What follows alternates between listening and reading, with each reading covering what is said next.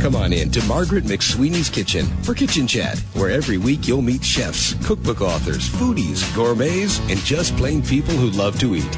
And along with laughter, chat, recipes, and stories about food, you'll sometimes also hear words of inspiration, love, and hope.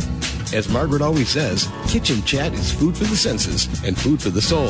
So grab a cup of coffee, put your feet up on a comfy chair, and get ready to spend a little time with Margaret and her friends. Hello, dear foodie friends, and welcome to Kitchen Chat. I'm your host, Margaret McSweeney, and I'm so delighted for you to meet our guest today, Sri Rao, the author of Bollywood Kitchen. It is such a fun celebration about Indian cuisine, and I love how you're pairing film and food. What inspired you? Well, everyone loves dinner and a movie, right? So this is my version of dinner and a movie using Bollywood films. You know, so Bollywood, as many people are aware, is the Indian film industry, and it gets its name from Hollywood in Bombay. So Bollywood, putting those two words together. And it's the largest film industry in the world. They produce like 1500 movies a year and, um, they sell twice as many tickets as we do here in Hollywood. It's very popular, not just in India, but in the UK and in the Middle East, all over the world. And the great thing about these movies is that they are all musicals. so anyone who loves a musical will love Bollywood because they're so colorful and gorgeous sets and costumes and choreography. So I decided to pick my favorite Bollywood movies that anyone who has not watched Bollywood before would enjoy. Mm-hmm. Movies that you can watch online on Netflix or Sling TV, Amazon, iTunes. And then with each film, I paired one of my home cooked Indian meals based on recipes from my mom. I love that. And it is a celebration of the world, the taste of the world here on Kitchen Chat. I really, I, I, just laughed out loud when I read one excerpt from your book about okay. how Bollywood is like having your own backup singer yes. accompany you. Yes. Bollywood is where everyone travels with their own backup dancers. Yes. And wouldn't we love to have backup dancers with oh, us right oh, yes. now? We have backup chefs behind us today. Oh, we do. We're broadcasting this from Read It and Eat here in Chicago. Make sure you check out their website. They have some great cookbook authors and some delicious pairings of food and and we'll give you a sneak peek behind the kitchen soon. But first we want to talk about these wonderful pairings and just to have a greater appreciation of just this love of all things Bollywood yeah. in India. What was the beginning of this? So I was born and raised in a small town in Pennsylvania, of all places. And when I was growing up, there were very few Indian families around. I was pretty much the only non-white kid in my high school. And so the only ways that I was connected to my Indian tradition, my parents are from India, the only way that I connected to my culture and my heritage were through the wonderful meals that my mom would prepare every night at six o'clock for dinner. And I loved eating that food and also through the movies that we would watch every night after dinner as a family. And so these Bollywood movies that my parents would play on our VCR at home, that's how I learned the language. That's how I learned um, the music and the culture and so much of about India since I had I've only been there a handful of times in my entire life. And I love too how, how it really is so timely, this book, because there is such a great Indian influence. Yeah, I'm really excited. I feel like we're at a moment right now in America where people are really appreciating Indian culture. And so I'm sure there are a lot of people that love yoga, that are trying meditation, um, all of these things that come from my culture that people are discovering is a really healthy way of living. You know, um, meditation is great for your mind and for your body. Yoga is the same. And with the food, Indian food um, is incredibly healthy. And un- unlike the Indian food that you find in a lot of restaurants here in the United States, some of that stuff can be unhealthy. There's a lot of cream. There's a lot of oil. There's a lot of fried foods. But the way that we eat at home is so much simpler and so healthy. A lot of vegetarian dishes and vegan dishes because in India there are hundreds of millions of vegetarians. So we really wrote the book on vegetarian cuisine in making vegetables not boring but full of flavor and just as vibrant as meat dishes. Now my, my book is not all vegetarian, but there are meat dishes in here as well, but we use lean meats, you know, yeah. chicken and fish and seafood. So incredibly healthy. I think people are, are, are discovering all those aspects of Indian culture. But I was so surprised about okra. I grew up in the South. I grew up in Mm-hmm. Alabama and okra was just a staple in our household. Yeah. And to, to read how prevalent it is in India as well. Yeah, okra is a really popular vegetable in India, and um, it's it's interesting because I think what people will discover is that Indian food is not intimidating to make. People have that impression that Indian food is going to be complicated, that there's going to be a lot of obscure ingredients, but the thing is that there are so many familiar components of it, like mm. okra, like other vegetables that are in here, green beans and chickpeas and kidney beans, chicken and fish and shrimp, all ingredients that you're familiar with. And then the spices, I really want to clear up to people two things. One is that people think that Indian food is really spicy that it's going to be really hot. And I'm sure there are some people that love hot food, but there are a lot of people that, that don't like hot food. And the thing is, I don't like hot food. I don't eat spicy food and I eat Indian food all the time. So Indian food is not supposed to be hot. It's supposed to be flavorful. And so that there's a big difference there. The the level of the heat is just controlled by the amount of cayenne that you put in the dish. So if you like it hot, put more cayenne, go to town. But if you don't like it hot, though, like me, then just put less cayenne.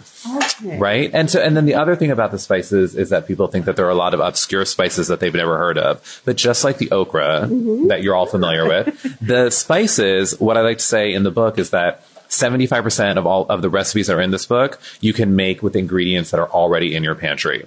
So the spices, if you've ever made Mexican food, or if you've even made a pot of chili, Yeah. you have everything that you need. It's cumin and coriander, garlic and ginger, cinnamon and cloves, which you may not be familiar with in terms of savory dishes, because we use them a lot, right, in desserts. Right. But in Indian food, we use those in uh, in savory dishes because they add a nice warmth to uh, to the meal. So those those are pretty much the main spices, and of course salt and pepper. Yeah. And you know you can handle that, I imagine.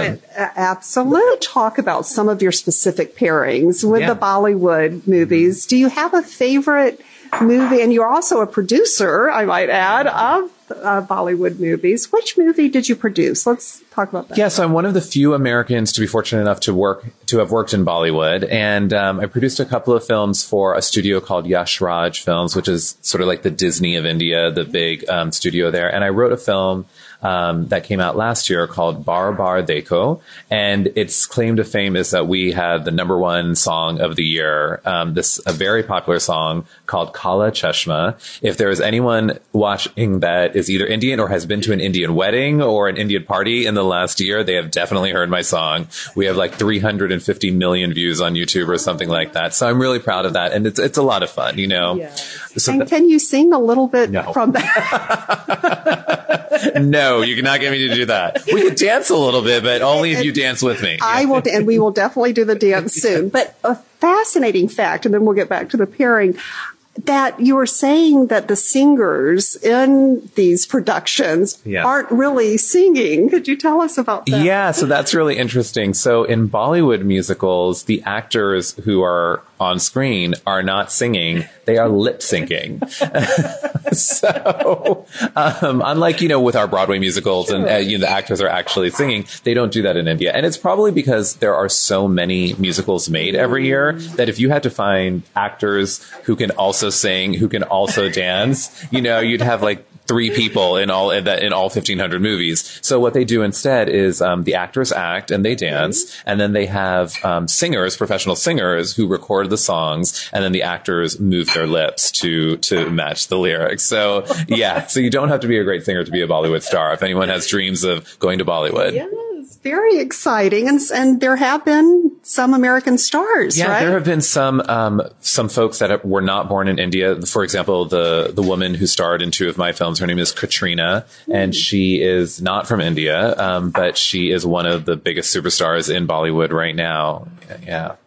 Oh, that is just so exciting. So back to your movie, and, and is it featured in the book? My movie, my movie is not featured in the book. I felt that would be a little too self uh, self serving. but there are, you know, my favorite movies, my favorite contemporary Bollywood movies are in here. We have everything from dramas to comedies. Um, lush, beautiful, epic period pieces. You know, it's just a really gorgeous coffee table book too, because it has all these film photographs that are gorgeous Bollywood uh, photos in it as well. And one of my favorites is this movie. It's called Devdas, and it is a sort of an iconic film. It is a epic story. It's a tragic love story. It has gorgeous sets and costumes. Um, it's based on a novel, and every Indian has seen this movie. It's it's sort of like the Gone with the Wind of of Bollywood, right? And so with this, I wanted to pair a really lush, flavorful dinner that is also one of my favorites. Yes. So I paired with it a dish called keema,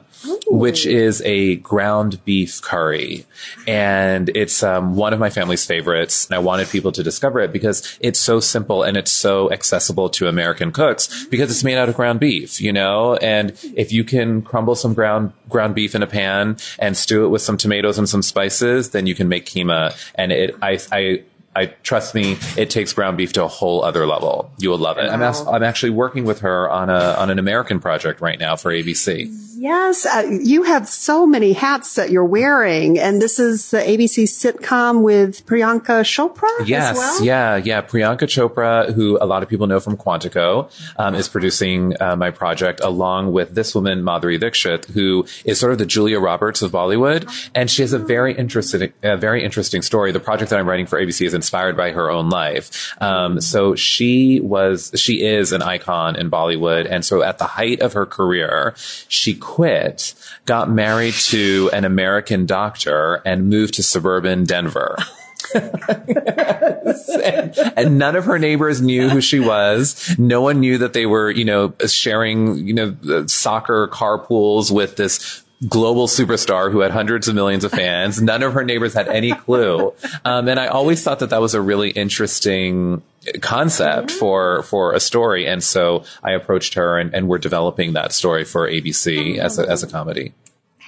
How exciting. And I guess now we'll be pairing food and TV sitcoms yes, as well. yeah, exactly. Hopefully soon you can do that also. Yes. And I hope you'll feature some of the recipes on the show too. Yeah, I, I hope to. You know, if, if enough people respond well to Bollywood Kitchen and, and like it, then who knows where we could go from here. Oh, now what are three tips you would give to the home chef who are trying to get their courage to expand their palate mm-hmm. and make Indian cuisine at home. I'm a home cook also. You know, I am not a trained chef. I um, actually have not even been cooking for that long. I just started cooking maybe about five or six years ago because mm-hmm. I wanted to learn my mom's recipes and to be able to carry them on um, and to learn that tradition. So if I can do it, anyone can do it. That's the first thing I want to say. And in terms of three tips, I would say that instead of three tips, I'm going to say it's three steps. Okay. There are three steps to making any Indian dish. And you think that Indian food is really complicated, but it's not. It's not like French cuisine where the technique is really complicated or Japanese cuisine where maybe it's very precise. Indian food is very forgiving. It's, um, it's very easy and the technique is three steps. Okay. Okay. So the first step is you saute your onions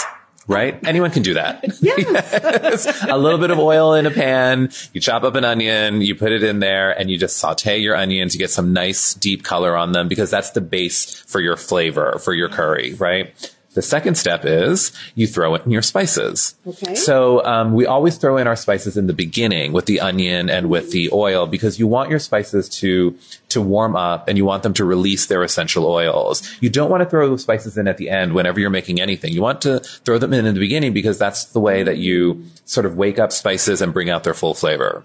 So back in the day, you know, my mom, my grandmother might have ground their own spices, but I don't do that anymore, you know, and you don't need to. I mean, if you like to, if there are some foodies out there who really, uh, you know, like to get into it, you absolutely can do that. But I, but I personally buy my ground cumin, my ground coriander, you know, my, you know, my garlic and my ginger, I'll chop those up, but you could use, um, garlic powder and, and, and mm-hmm. ground ginger as well. It really doesn't matter. Again, Indian food is very forgiving, so you can use all powdered spices. So the second step is you saute your spices in with the onions. And then the third step is you throw in your main ingredient whether it's chicken or whether it's vegetables, you know, whatever it is, you throw it in, you stir it all up together, and then you let it simmer on a low heat on the stove. And that's essentially all you need to know to make Indian food.